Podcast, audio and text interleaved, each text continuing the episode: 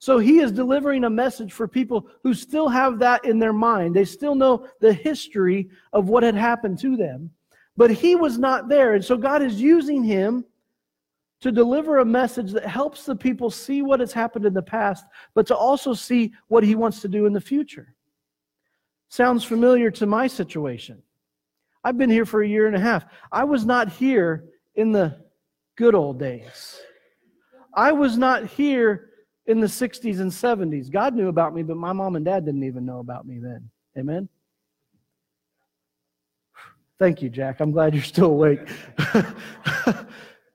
so there's some similarities that I can glean from Isaiah as he goes into this, this nation of Israel and he's delivering God's message for God's people. There's two responsibilities of every prophet. Okay? If you're taking notes, I want you to I want you to see these, okay? The first one is this. A prophet's job is to remind the people of the past. But also to review that in that past, what did God do for them? So, not just Isaiah, as you look at any prophet in Scripture, you go through the minor prophets to the major prophets and all of those that you want to consider a prophet, you can talk about the fact that they were to remind the people of the past and to review with them hey, the past was great. You might have good memories, you might have bad memories, but let's not just think about the events, let's think about what God did through those events and through us. Amen? Very important role. But that's not all. The prophet has another responsibility as well. He is to also warn the people, to help the people remember that the past is in the past and it's time to move forward. Now, let me just kind of, he's going to let them think about the past. He's going to remind them about what God is doing. But then the prophet's job that's very tricky is he's got to warn people about what could come. This is very tricky because in the Old Testament days, and, and, this is very important that you know this, when a prophet would prophesy, if their prophecy did not come true, they were literally stoned to death. It's, it's in the Bible. I'm not making this up, okay? It was very critical. That what they were saying, if they were saying, God told me to tell you this and he's going to do this, if it did not come true, they were killed. Please, please, please, please don't kill me, okay? I'm just the messenger. We say that all the time don't shoot the messenger. In that day, they were shot, they were killed, you know, if they weren't right. But here's the other part of this the prophet's job, let's pull that up here. The prophet's job was to remind them that the past is in the past and God wants to move them forward. If you think about this, not just for, for, for um, Isaiah's time frame, but you think about all of the minor prophets and the same message that they kept telling the nation of Israel over and over and over again was that the past is there. You've messed up. You've made mistakes. You've had victories. You've beaten some people, but you still have things to look forward to. And he, the prophet's job was to warn them that, yeah, the past is in the past, but we need to move forward. And a lot of times, that moving forward meant, you know what, we got to turn away from those past mistakes. We got to turn away from that past sin. We got to turn away from that way of doing things, and we got to move forward. We've got to look ahead at what God wants to do. The old thing for the nation of Israel was slavery and oppression. The nation of Israel will never forget this old thing that's happened to them. They will speak of it for generation to generation to generation. To, in fact, they're still speaking of it today. They will never forget it. And God reminds them that through Isaiah, that God was the one that delivered them. Look in the past, Israel. Look in the past at what you went through, but know that God is the one that sent Moses to deliver you from Pharaoh's oppression. God was the one that had a plan. God was the one that wanted to take you from slavery and bondage to the promised land. God wanted to do that for you. God wanted to help usher that in for you. God wants to be the Redeemer. God wants to be the Restorer. He wants to remind them that He's not just doing this to do it, He's doing it for their sake. If you scroll back up to verse 14 in Isaiah 43, He's reminding them, I'm not doing this for my own kudos. I'm doing this for you. You see, I believe that God wants us to reflect on the past, to look at it and say, yeah, God was here, here, here, and here. And as we turn to look to the unknown, we need to be able to trust God to say, God, I don't know what's out there, but I'm going to trust you here, here, and here because you were faithful here, here, and here. Amen? God, help us to look back as a guidepost, but not a hitching post. We know that you're going to do a new thing. And in fact, you're already doing it. Praise the Lord. He's already doing it. Let me give you an example. The past will always be in our mind.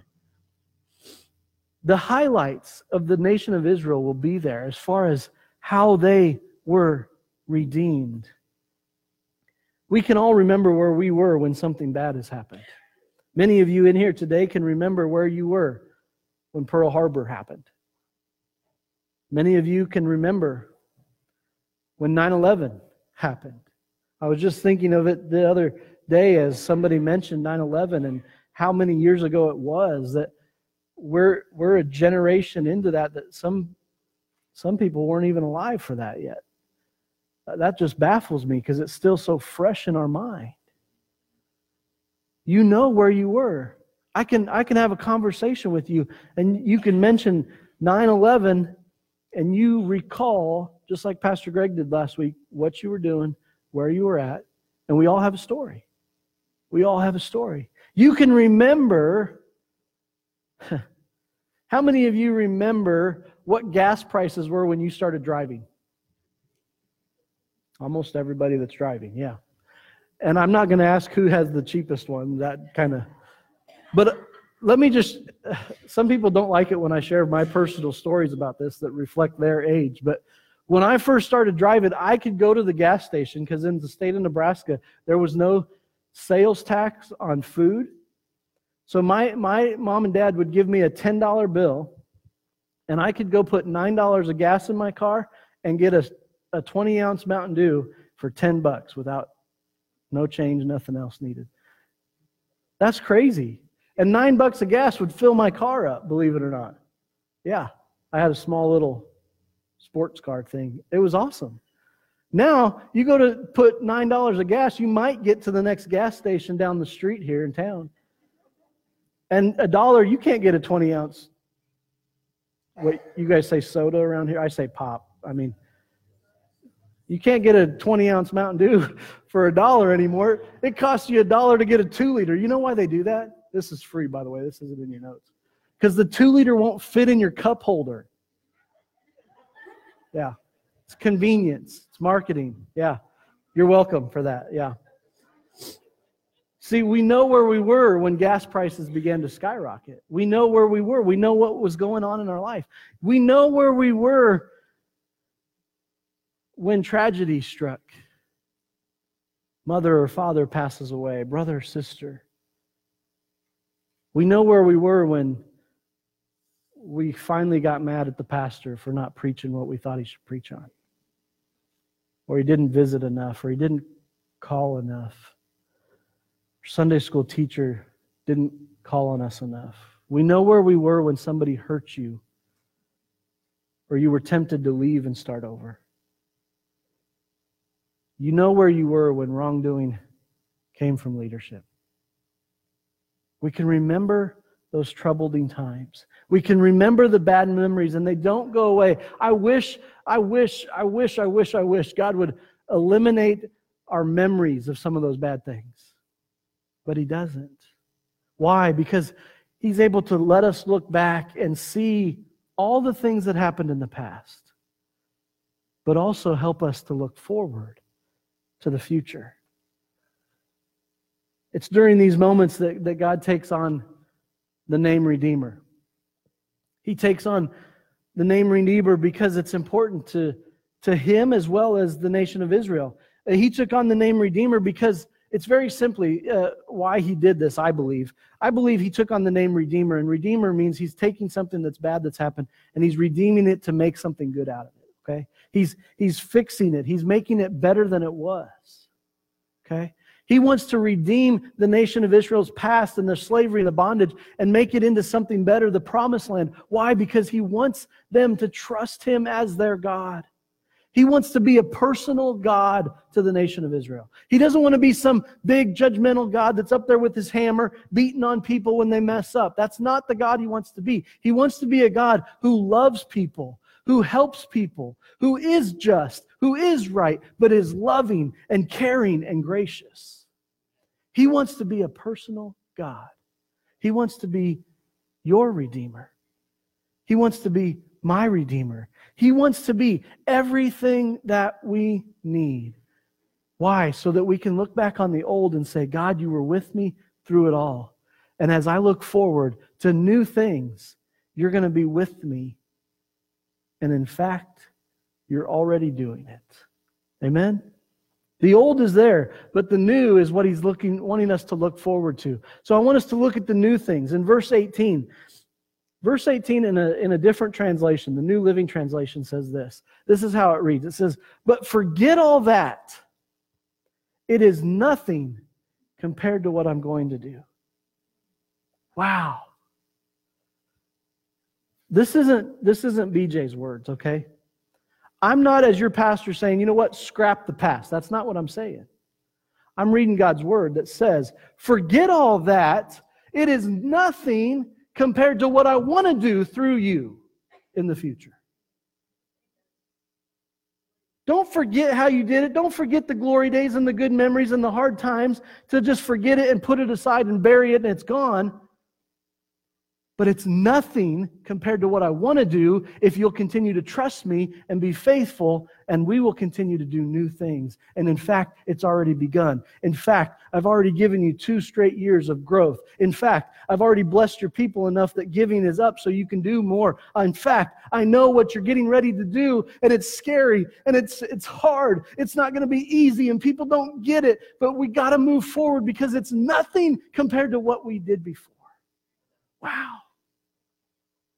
Wow, that gets my attention. When God says to his people, forget it, I want to do a new thing that's nothing compared to what I used to do. Wow, that's good stuff. That's good news. It grabs my attention and it makes me realize, God, you want to do something in me that is a brand new thing. You want to do something in me that is better than you've ever done before. And you want to use me to be a part of that. Wow. the prophet Isaiah, he, he, he depicts this language very beautifully, in my opinion. But it's a little bit backwards in how we think about the Old Testament and how it was written for basically for remembrance. But Isaiah had a very key responsibility to not only remember the past, but to, to provoke them and to help them to realize that God wanted them to move forward with the past staying in the past.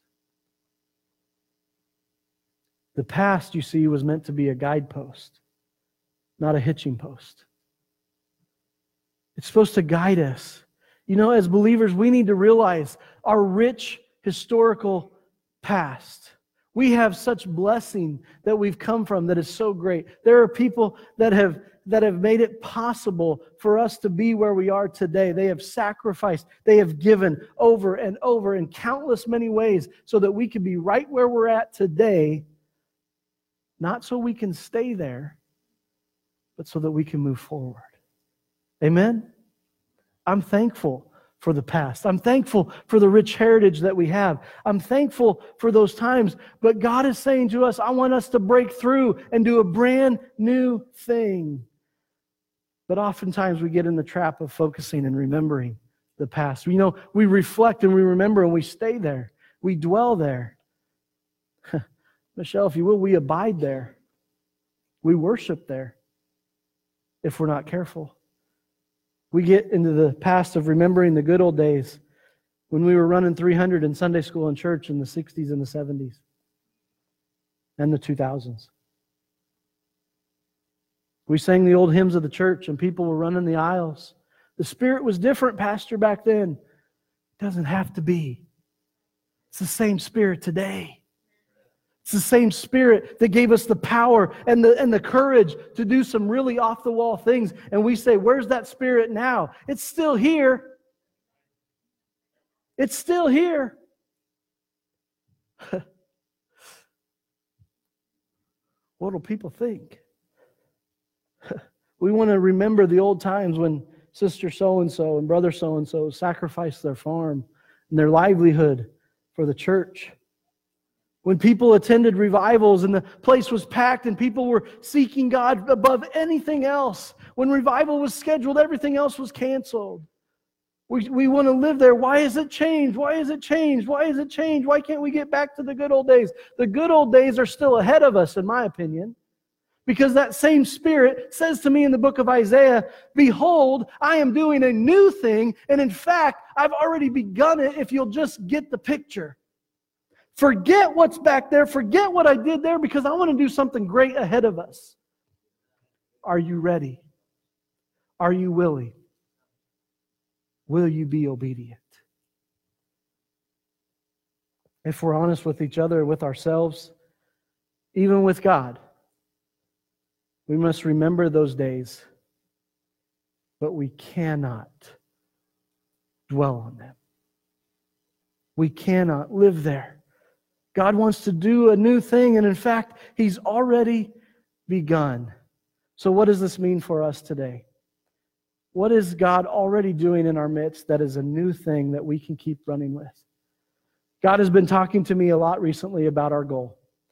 Our goal to connect and engage with real people for real relationships and real encounters with God. That's our version, that's our way of fulfilling the Great Commission connect and engage with real people, make relationships with them, experience and encounter God in a real way that transforms us.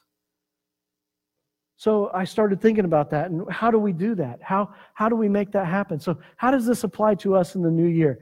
Now, you might be thinking, Pastor, you have titled this message New Year, New Things. That scares me because that really probably means change is coming. No, the word says, in fact, it's already begun Did you catch that? People, people, one of their critiques of me is that I've changed too much too fast here. And I look back at the last year and I say, wow, I don't feel like I've changed anything. And yet God is continuing to be faithful. So I think about our goal and I think how we're going to do this. Well, I started asking the question to our staff, and I said to our staff, I said, What does a disciple of Pittsfield Church of the Nazarene look like? What does a disciple that we're that we are trying to fulfill this great commission and we're trying to connect and engage with real people for real relationships what does that really look like and if as people walk past figuratively they walk past pcn and they say you know what they're producing blank disciple that church that body of christ is really helping people to do what and to me, that is the new thing that God wants us to explore this year. What is it that we are helping people to become as they follow Christ? We're not wanting them to be a disciple of Pittsfield Church of the Nazarene. We're wanting them to be a disciple of Jesus Christ. Amen? And so we developed this goal through God's direction and God's help to connect and engage, but we're going to do that through three steps. So this is what it looks like for us as a church this new year. And this is, this is why I'm, I'm calling this the year, 2019, the year of focus. The year of focus. And here's what we want a disciple at PCN to look like we want them to be able to love God, we want them to be able to grow in their walk with God, and we want them to begin serving God. Now, you can, you can classify that in so many different ways. And if you took a glimpse in my office, you would see the different lists that we've come up with. And you can say it a whole, a whole lot of different ways. But here's simply how this breaks down. We want every person that comes to church here, whether you're a regular, whether you're a member or not, when you come in these doors, and not necessarily the first set of doors, but when you come into this place right here, this place of worship, we are all about loving Him. When we come in here, we do not apologize for what's going on in here. Why? Because it's not about you and I, it's about Him. Well, Pastor, what if a newcomer doesn't know that song or, or they were used to those songs in the past and they're used to this format? It doesn't matter because when we come in here, it's about Him. It's all about loving Him. And how can we create worship environments that make people realize when you come through those doors, it doesn't matter what you're leaving behind you because when you come in here, it's all about Him. A true disciple of Jesus Christ looks like somebody who worships Jesus Christ in spirit and in truth, who loves Him no matter what, who wants to be in church not to just socialize and to because it's accustomed, they're accustomed to it. They want to be here because it's a place they can freely love God. Amen. What else does it look like? It looks like a place where people can take that next step in walking with Him. You can grow in your walk with God. Well, Pastor, how do we do that? Don't you think we need to probably teach people that? Yeah, that's what the Bible says. Teach them to obey all of the things I've commanded them. That's the other part of the Great Commission that a lot of times we leave out. We're not leaving it out because it's in this grow step. Pastor, what are we going to do? We already have opportunities. We do. And guess what? The Bible says in the book of Isaiah, look, I'm about to do a new thing. And in fact, it's already begun. Guess what we did this year that was so phenomenal? We had our first annual Sunday school fair. Anybody remember that? Nobody. Great. a couple of you. Okay. Where we, we highlighted all of our discipleship opportunities. What does that mean? Where you could get plugged into a place with real people to build real relationships, and guess what? Learn about the things of God to help you become a better Christian. What is that? That's growing, growing with God and with others. Then we did something else that we've never done before. We had a life group kickoff, and we had a series of life group uh, meetings. And, and people were like, Pastor, what's a life group? I said, Do you go to Sunday school? Yeah, you're in a life group. Do you come to Wednesday night group? Yeah, you're in a life group. So we didn't have to change anything, it was already in place.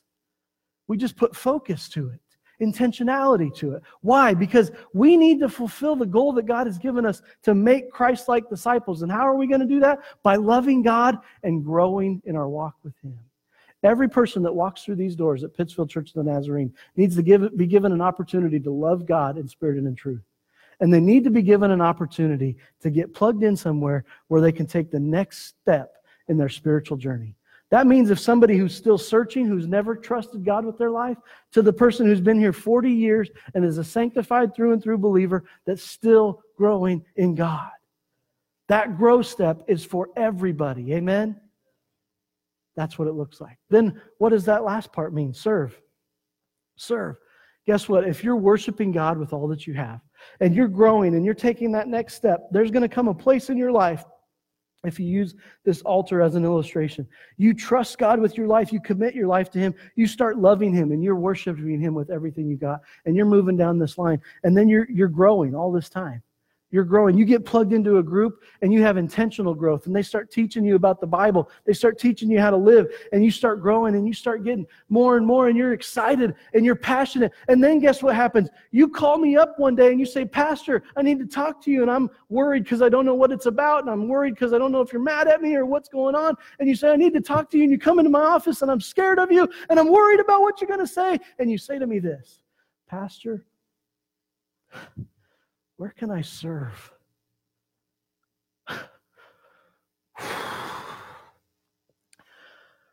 oh, they get it. They've loved God with all that they have. They're growing in Him. And finally, God's opened their eyes to see guess what? It's not about you, it's not about me. It's about how we can reproduce that same thing because there's way more people out there that need what we have in here. And the only way they're going to get it is if we serve.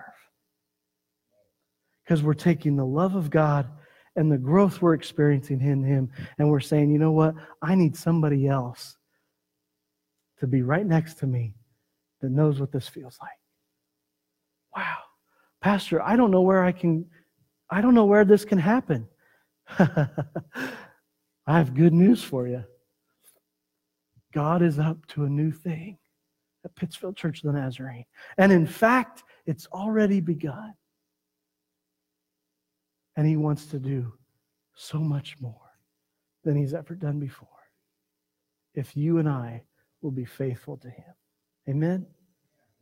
I want to ask you to stand with me this morning. I believe wholeheartedly that God has called me to preach His word, but to preach His word for a response. And sometimes that involves calling people to a point of decision where we say, you know what? Jesus loves you. He desires for you to be in a relationship with Him. And that response time involves us opening the altars or having you respond in a way to say, I trust God with my whole life.